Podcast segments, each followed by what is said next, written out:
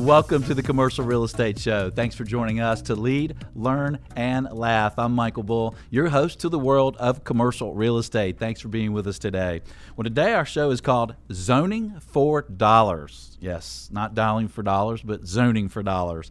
Uh, you know, zoning properties for their highest and best use has can be a fantastic way for greater profits for landowners, for investors, and for developers zoning properties can also be a, quite a wild ride. So we'll hear about all sorts of tips, including some wild rides. That uh, we have two zoning superstars with us today to share tips and strategies related to zoning and entitlement. Please welcome Julie Sellers and Doug Dillard. They're both partners with Weissman, Nowack, Curry, and Wilco. Thanks for joining us today, guys. Good to be here, Michael. Thanks well, we us. appreciate you being in Studio One today. And the first thing I have to ask you is about volume. Uh, you know, our land deals around the country have just exploded over the last year. What are you seeing for, for volume of zoning business right now, Doug? It has really increased. Mm-hmm. Um, you know, we we are having two and three, sometimes four cases in three or four different jurisdictions on a single evening. So most of these zoning hearings are at night. So it's uh, it's keeping us all pretty busy right now. So you said you had how many hearings in the last couple of weeks? We've had, uh, if I'm correct, we've had 17 hearings in the last 12 working days. Wow. So how are the, the cities, the municipalities, how are they handling this this volume? I mean, it seems like they would have kind of maybe gotten rid of some people when they didn't have a lot of zoning going on, and now it's just rampant. Well, how are they handling that? Well, I'm going to let Julie chime in on this too, but what's happened is during the recession, to cut back on costs, they cut back on staff. Mm-hmm. Uh, and now, as the economy is picking back up and zoning volume and permit volume and subdivisions have increased and office building requests have increased, apartments particularly are on the rise, um, they're not s- equipped from a staff standpoint to, uh, to handle it. And they're not really hiring uh, the professionals as they should uh, as we come as this economy comes back. And Julie, what do you see? It's. I, I, think we're seeing the the planning staffs are a bit overworked, and you're seeing that in the the time that it takes, and sometimes the responsiveness. And you know, I think a lot of them are well intentioned, but it's just they've got a lot on their plate, so it's causing some delays for developers and people that are trying to get deals done. Okay. And the problem with it is that most most zoning and permitting functions, particularly if public hearings are involved, have a time frame within which they've got to be heard. Yeah. And so the staff has got to respond within a certain time. The applicant's got to respond within a certain time. And it's uh, it's a big squeeze play right now. Yeah, I bet it is. Well, one of the big questions that uh, I think a lot of my listeners have is, you know, these municipalities, most of them are looking to create jobs. Uh, they're looking to increase their tax base. So as a developer or a landowner or, or an advisor, you would hope that it's easier to get zoning done and to get zoning changes, that these municipalities be more open to more flexible zoning. Is it really the case? I don't. I think it's it's more difficult, particularly where you see the advent of uh, unincorporated areas being incorporated into smaller townships, smaller communities with the idea of keep, keeping control on, on growth. When they say control growth, they mean no growth. and and yeah. when when that happens, when that happens, then that creates conflict. Yeah. So uh, the answer should be yes, but the answer is really no. And that's across all the places that you've worked. They they so some of them seem like they're hanging out the flag, saying they're they're looking for development.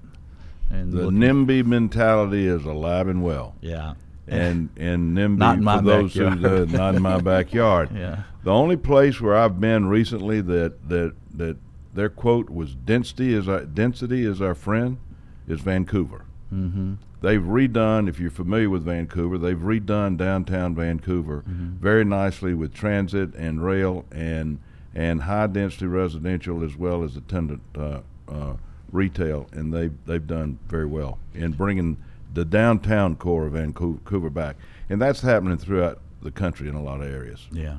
Well, we need some density. I mean, that seems to be the growth is in the major cities, and um, and uh, we've we're going to need the density. So, what are some tips for a uh, landowner or a developer who um, is trying to get zoning, what would be some tips you would share with them? I'll let Julie I think you know one of the first things is uh, m- making sure that you're doing your due diligence, and particularly if you are looking to do a commercial or multifamily, something that's adjacent to or in close proximity of single-family homes, reach out to the neighborhoods because the people that are going to be making these decisions are elected officials and they're going to listen to their constituents.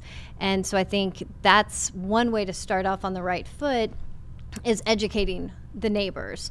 And then equally important is working with the planning staff. Have a pre-application meeting to make sure that you begin the process of educating the staff as far as your goals and vision for the project and they can give you a heads up as to maybe some roadblocks that they might see. To follow up on that, um, we spend our time working it out, creating a political environment that allows the elected official to make the decision that we want them to make.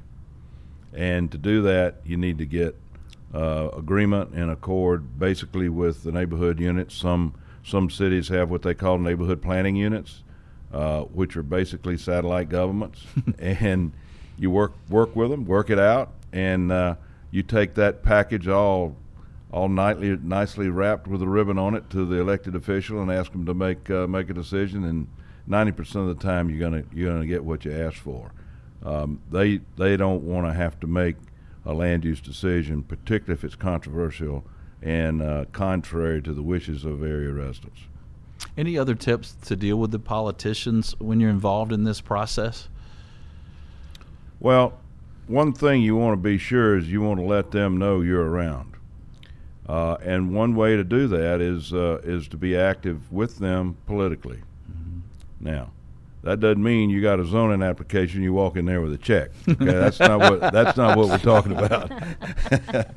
what we're what we're saying is that where there are legitimate fundraising events, uh, and uh, and there are certain officials that are more pro to development than others. So you obviously are going to have choices many times.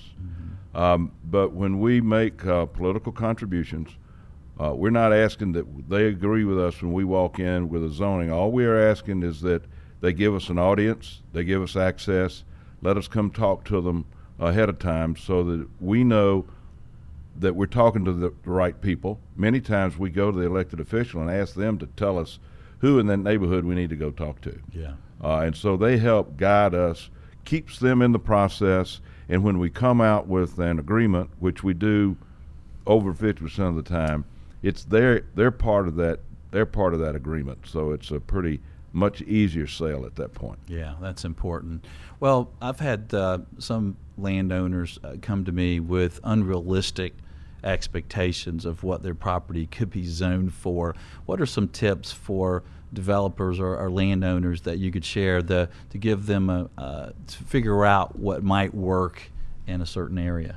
Julie's had an interesting experience this week. I'm going to let her expand on that. Um, I, you know, I think the first uh, one good good step is looking at the zoning classifications of the adjacent and nearby property.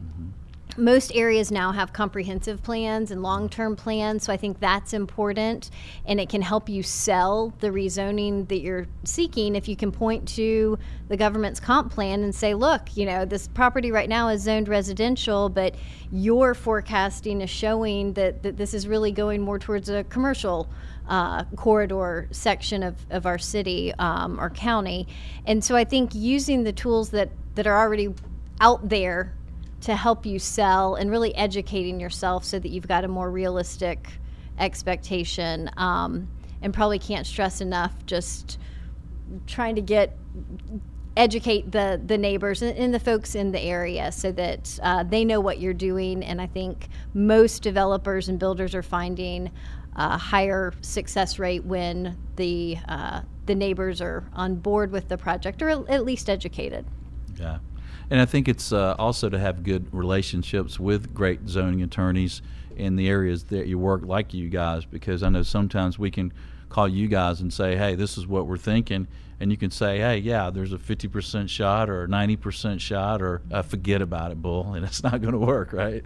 Exactly. We do that a lot, and obviously, uh, our recommendation to all persons who seek rezoning is to always have an attorney involved Yeah, absolutely. And and read zoning books. So and you- read zoning books. That's yeah. right. That's so, right. Uh, yeah, Doug Dillard wrote this book, Zoning and Land Use Law in Georgia, with uh, Jill Skinner and Seth Weissman. It's put out. It's published by the Council for Quality Growth. So check it out.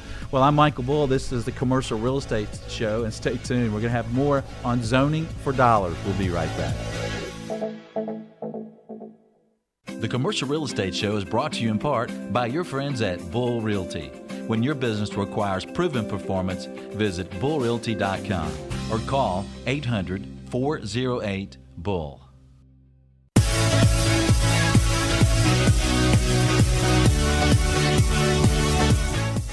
Welcome back to the Commercial Real Estate Show. I'm Michael Bull. Thanks for being with us. Our show today is called Zoning for Dollars. We're talking with Julie Sellers and Doug Dillard. They're both with Weissman, Nowack, Curry, and Wilco. And uh, uh, Julie, not everyone is, is well versed in, in zoning and, and, and maybe even commercial real estate that listen to this show. So, can you tell us the difference between a special use permit, a variance, and then just a need for rezoning? Sure.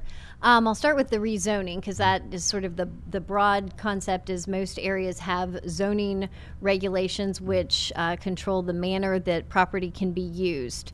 A variance application is typically uh, a property owner, developer who wants to do a development, a building, some sort of project, but needs um, perhaps it's a front yard setback that the restrictions are you have to have a minimum of 35 feet, and you really want to put that house at 30 feet. So that would be a variance application. And a special use permit is a permit that local governments will require to use a property in a certain manner. Um, for example, some zoning classifications will say, you know, it's primarily residential use. That's the use uh, that can be in that district, but there are other acceptable uses if you get a permit. A daycare is often one that needs a special use permit. Um, a church, a um, athletic field, community center, those are some areas that special use permits are often required.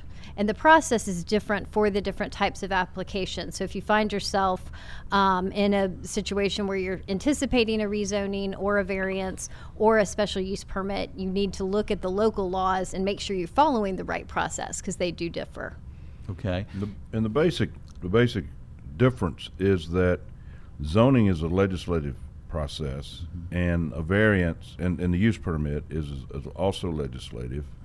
Um, but the discretion in the use permit is limited. Most of the time, they'll set criteria by which they would approve the permit, hours of operation, environmental issues, and that kind of thing. On the variance, the variance is um, most of the time you've got to show some hardship relative to the size, shape, or topography of the property.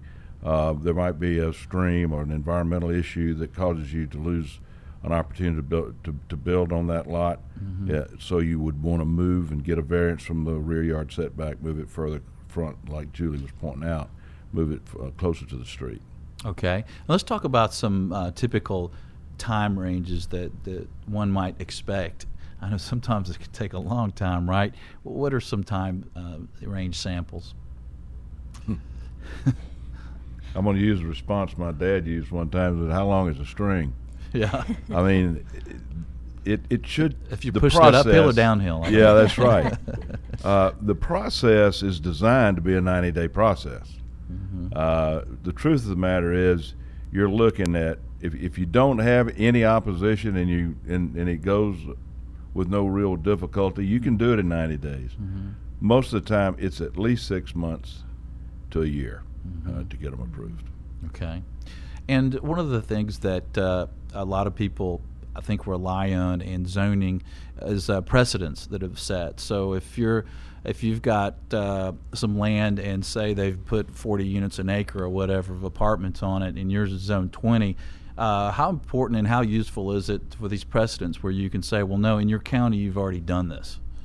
You know, I, I think it's helpful, but it's not. You shouldn't rely on it because you know I think that there it it still is a legislative process, and um, you know the local governments. You might be in a situation where they approved that, But in hindsight, they think we should have never done that. And so, in some ways, I think the precedent can work against you, and in some ways, it can be helpful. Um, but it's it's not it's not going to be dispositive one way or the other. In most zoning ordinances, in setting the administrative criteria for the change of a zoning classification, one of the first criteria is what is the uses of the surrounding and nearby properties. So while it's not controlling, it is a factor, as Julie pointed out, it is a factor that you look to. Okay, and if you, if let's say that you got turned down for that zoning, and they said no, uh, I know we've done 40 units acre before in the county, but we're not doing it for you. We didn't. We we're not happy we did that. Is that a basis to take them to court uh, because they've done it for other folks, or no? It's not a basis. Alone. Throw me in the briar patch. yeah, it's it is absolutely grounds for a lawsuit, and and the thing that you want to look at very very uh, succinctly is is um, is it a constitutional taking of a valuable property right? The Constitution gives all of us the right to use our property for any lawful purpose. That can be regulated by local government only through a proper exercise of the police power. That means that their decision cannot be arbitrary, capricious, or an abuse of discretion. So uh, that's the crux of a, of a basic constitutional claim. It's a fourth, fifth, and fourteenth substantive due process provision of the Fourteenth Amendment of the United States and uh, the local the local states, assuming they've adopted the fundamental principles of our Constitution. Okay. And how many cases do you see that actually get turned down? They're not approved, and then zoning uh, attorneys have to sue uh, municipalities to get things done. How often does that happen? I think we're probably seeing it happen more in the last year. And I think, unfortunately, for a lot of people, it comes down to money. You know, if you're a developer wanting to do a deal and you've got this piece of property that you thought was going to be great, if you've got to go through a lawsuit to try to get the zoning you need, um, a lot of people are making the business decisions. For a lot of people, it's worth it, and, and they're going to invest the time and money to go through the process. Um, for some smaller builders, maybe, you know, it, it, might not be a viable option for them. Uh, but I thought you couldn't fight City Hall. Uh, well, you know, I, people ask me that all the time. So, what do you do? I said I fight City Hall for developers. Uh, but the tr- the truth of the matter is, while there, Julie is absolutely correct, there is more potential litigation today than before. But I think part of that is is because there's more volume uh, today. There are more requests today than before. As a percentage from from what we do, and we we make money being able to go to court. We don't do it to go going to court. So we, as I said, we spend our time in the neighborhood trying to work it out, uh, and we find that our success rate in court uh, helps us an awful lot in the neighborhood when we're trying to get some resolution and agreement. And especially with the politicians or the planning and the municipality, right? Because if they know that if you've gone to court before, that you will do it again. So I guess that's important when you're choosing someone to, to help you with a rezoning, right? Uh, right. It, it, and I think, as Doug was mentioning, it is a constitutional claim that you're raising. And I think one thing that um, maybe is a reason to hire us or a competent zoning attorney are the constitutional um, challenges that you've got to raise at the administrative level to preserve your right to assert an appeal if you don't get the relief you want and need to go in that direction. If you don't do certain things at the right time, you've lost that right. That's interesting. So you might go it alone or maybe with a non-lawyer like an architect or someone which you can do right you can apply for zoning as an owner Absolutely. but you might do some things wrong and then later you lose some abilities to fight it. If you don't, if you don't raise, as Julie said, if you don't raise the constitutional questions uh, prior to the administrative decision being made by the local government, then you lose your right to first raise those issues uh, for the first time in Superior Court. okay well stay with us. We'll have more zoning for dollars. I'm michael bull and this is the commercial real estate show. We'll be right back Commercial Real Estate Show is brought to you in part by France Media. France Media provides exposure to the world of commercial real estate. Visit francemediainc.com or call 404 832 8262.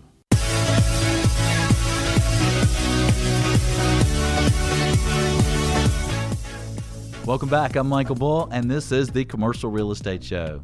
Our show today is called Zoning for Dollars. We have Julie Sellers and Doug Dillard with us in the uh, Studio One today, and we're talking about crazy ride of rezoning, and uh, not in my backyard. You know, a lot of people when the zoning's happening and it's in their backyard, they don't want it to happen. Uh, what are some misconceptions that, that neighbors in a community sometimes have regarding rezoning and land planning? Well, I refer to it as caveman mentality. uh, caveman didn't like change, you know. He liked going out there and dragging his woman by the hair and, you know, doing whatever they do, you know. Well, we're But not supposed to do that. We're not supposed to do that. Oh gosh. Okay. So they we Sorry, get honey. we get adjusted to our environment, Yeah. and we just don't like change. It's uh, it's human nature. We don't like change. The thing they don't realize is that, particularly today, uh, this is not your parents' housing market, yeah. And that means that the housing trends are going to change from 75% single-family detached on large lots historically to 25% attached or multifamily to reversing of that 25% single family detached on large lots and 75% cluster townhomes and apartments. The other thing that's changing is is the proximity that we're now developing as people desire to live closer to one another uh, and have access to transit, have access to community uh, uh, community uh, activities, uh, to have a greater sense of open space, the preservation of open space, which historically we've always done on our individual lot. So now we want the parks and we want the bike paths and we want the pedestrian access to where we live and where we work. We're not going to stay in our cars for an hour and a half each day going to and from work. So the misconceptions that we're running into today, particularly with local governments, is that we're asking them to now make urban decisions, and the problem that we've got is they've still got a suburban mentality. Yeah. And so we, we, we've got a tremendous educational uh, opportunity, but task ahead of us to educate local governments on better land use practices than we have historically done. The last 75 years, sprawl, the Euclidean concepts as they came out of Euclid versus Ambler Realty in 1926, we've proven that doesn't work. So the zoning ordinances are still very Euclidean. They separate uses rather than in an exclusive way, rather than uh, creating opportunities in an inclusive way. Yeah. Well, if you want to oppose a zoning, so since zoning gets approved, what what can be a basis for fighting that zoning if you're a neighborhood group? I'm to let Julie handle that. She's had an interesting experience this week. Um, you know, I, I think uh, from a neighborhood's perspective, if you're opposing it, you need to have some some sound reasoning behind your opposition. It can't just be I don't like it, I don't want it. You need to have some concrete concerns with regard to traffic, light, parking, um, insufficient buffering between residential and commercial or multi use.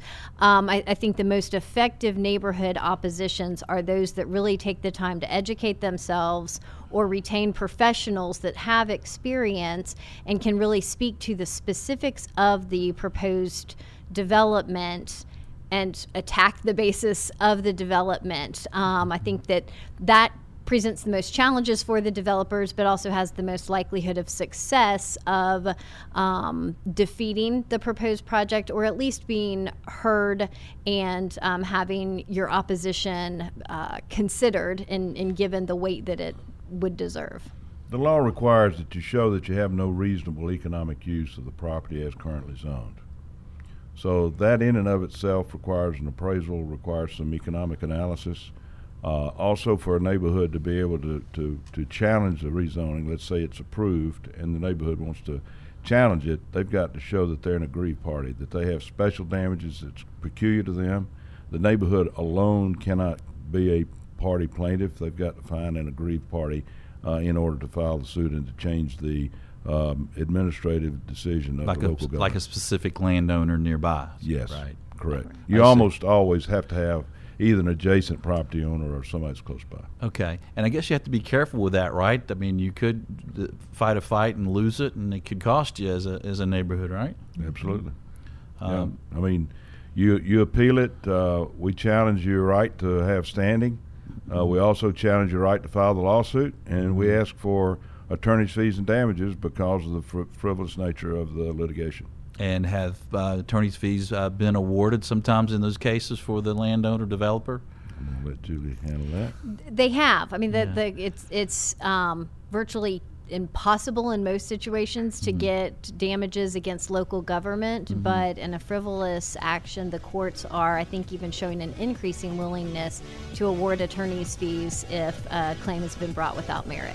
So good, good, get, get good counsel, right? Get good counsel, and be sure you've got uh, a meritorious claim. Don't uh, don't go in there just because you don't like what's been done. More zoning for dollars after this message. We'll be right back. Does your company provide professional services to the commercial real estate industry? The Commercial Real Estate Show is an excellent way to reach your target audience. For advertising options, visit commercialrealestateshow.com or call 888 612 SHOW.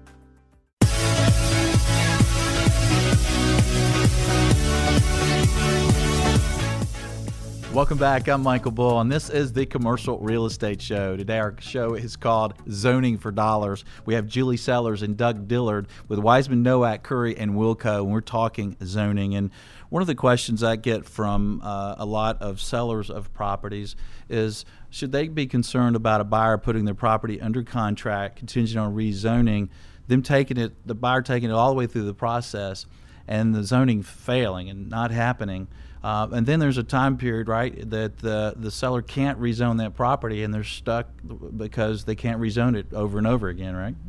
That's correct. Most local jurisdictions have time restrictions. If you have a zoning application that has been denied, or if a property has been rezoned, you've got to wait a certain amount of time. It can be a year that you have to wait. Um, sellers do need to be concerned and they need to be cautious. It's perfectly appropriate and it happens all the time, and it should happen to have contingencies in contracts to allow a buyer to go through the rezoning process. But as a seller, you want to be part of that process because most jurisdictions are going to require a seller's authorization. So you're giving your permission to have your property rezoned. And if you see things starting to go uh, in a negative way and perhaps have some concerns, then you, as the owner, have the ability to pull that application. And withdrawing the application is a much better option than facing a denial. But, but what would be a proper trigger that a developer is spending the money to rezone that might allow in a contract? There's some signal from the from the municipality that this may not happen. Um, What would be a good trigger? I think if um, it, most developers are great, you do have, uh, and I had a recent experience with what I would consider a rogue developer. And I think if this this was a property under contract, this developer was sending very personal attacks um, and emails and communications to the county commissioners. I would think if that seller had any idea of the manner in which the developer was carrying himself, I would think that they would have pulled um, that rezoning If they, if the contract gave them a right to, right? They'd have to have the right in the contract. Right, exactly. Right, right. What about should a seller be concerned about uh, also that the property does get rezoned, it is successful, it's contingent on that site plan or that exact number of units what's going to be built there, and then the purchaser just doesn't close, doesn't fund it. Uh, s- should the seller be concerned about that? Absolutely. I mean, you know, you've got to, if possible, have agreements relative to density, have agreements relative to the overall approval, et cetera. Um, a lot of times developers don't line up their, their money to close until after they get the zoning because they don't know If they whether they're going to get it or not. so, so it's sort of a catch twenty two for a seller. The seller needs to be very much involved in the, a part of the process. As Julie said, they've got to authorize rezoning to begin with, but there needs to be certain checkpoints, and you can do that in the contract that that the seller has to sign off on. Yeah. Uh, we've got a we've got a, a matter right now that we're getting extensions about every three or four months because the zoning process has been extended beyond what everybody thought it was going to be. Okay. What about when you're going and asking for a certain density, number of units or square footage per acre or what have you? Should you ask for a little bit more than you than you really need so you can negotiate?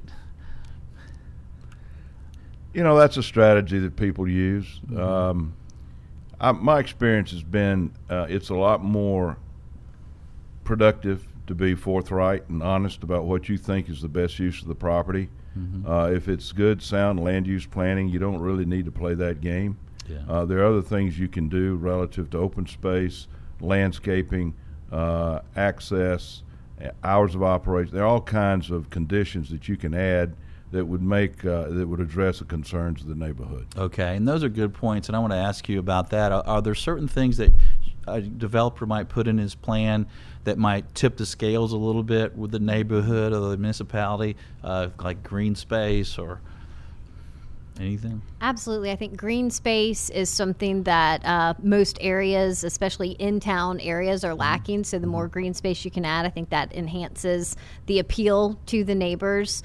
Um, you know, sidewalks, other other things that would be in keeping with the area, and anything that you can do as a developer to enhance that area is is definitely going to be a positive. Uh, selling point with the local government as well as the neighbors. How I'm about, also mm-hmm. I'm also an organic farmer, mm-hmm. so we're finding that community gardens, uh, the right for each property owner to have a garden. You know, as as a farmer, I believe there's a constitutional right to garden, uh, but some local ordinances put restrictions on that, yeah. uh, and uh, so I think that, but that is becoming very popular as a as a community uh, um, amenity uh, to encourage the rezoning of the property. Just so your farm's not in Colorado. I mean, That's right. It's not in Colorado.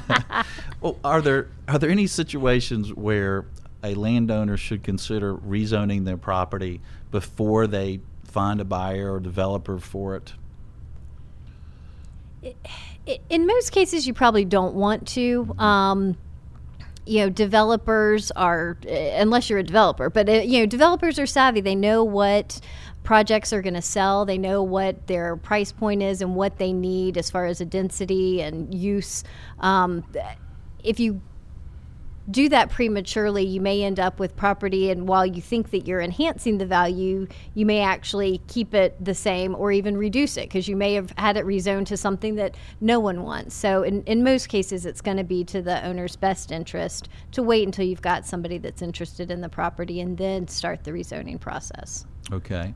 And have you seen um, contracts when you're involved in the rezoning that the price of the property uh, is adjusted based on the outcome of the zoning on the density? Or Ab- absolutely, and we yeah. we structure our fees that way as well. Mm-hmm. You know, mm-hmm. we say, okay, how many units or what kind of density do you need to make this deal work? Mm-hmm. And then we base our fee, and the seller also base, bases the purchase price on the number of units or the per thousand square feet that they might get uh, for density. Well, that makes sense to have a success fee uh, set up, and that makes good sense. When we get back, we're going to have some crazy stories about zoning. Stay with us. We'll be right back.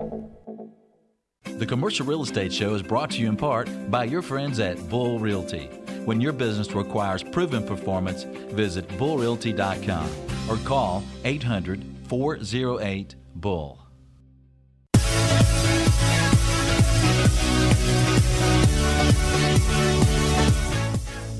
Welcome back. I'm Michael Bull, and this is the Commercial Real Estate Show. Today we're talking about zoning for dollars. We have Julie Sellers and Doug Dillard here with us in Studio One. And guys, zoning can get pretty personal sometimes, can't it? Uh, and get kind of crazy. People can really get upset uh, with, when zoning is in their backyard, or, or sometimes they feel like they deserve the zoning and they're not getting it, and, and people are interfering with their property rights. What are some of the craziest things that you've seen out well, there? Well, over the years, I've had some pretty weird threats. Uh, I had a call one night uh, back 20 years ago, and they said, uh, "We know where your children go to school, and mm. you better be careful." And you know, I had my phone tapped. Called the DA, had my phone tapped, and they continued to make harassing calls to my home. They wouldn't call me at the office. They called my wife and kids and that kind of thing, and and it was coming from a payphone, and uh, so we never could. We had a surveillance on it, but you know, back in those days, it didn't have cell phones. Don't tell what. I guess you could track it easier today you could then, but but uh, I've had police and escorts into and from hearings.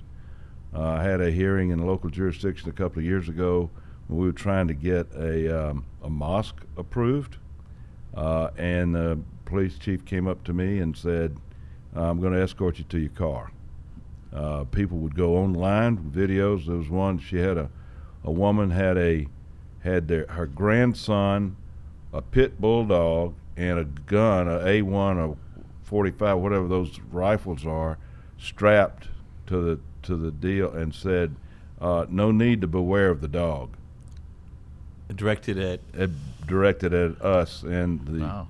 uh, so um, people get pretty uh, can get pretty hot and bothered. We've had three evacuations of our office building over the years for uh, as a result of zonings that are going on. So, and most of the time, um, they're un- they're unavailable f- to to discuss the merits of the case. They've made up their mind they're going to fight you, uh, and uh, and they really don't understand the process, and they uh, they think that they can through threats and intimidation make you go away. And the truth of the matter is, it just makes us fight harder. Yeah. So, so it's uh, it can get pretty, it can get personal, uh, and for us, it's never personal.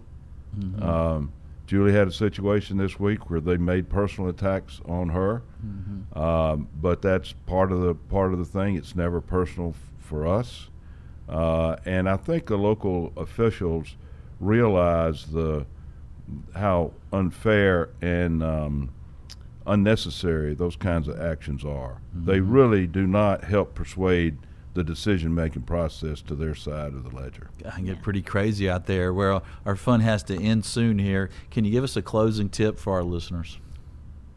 I- I, I think my closing tip would be communication. Uh, communication on every level. If you're a developer, communicating with the neighbors, with the local government. If you're a member of the planning staff, make sure that you're, you know, being responsive to the needs of the people that are trying to develop and do projects in your city. Uh, if you're in the neighborhoods, communicate with the people that are trying to do projects next door. Uh, it will end up being a more enjoyable process. And while you might not get exactly what you want, you're more likely to get closer to the outcome that you want, whatever that is, if you communicate. Well said. Quick tip, Doug. Don't take it personal.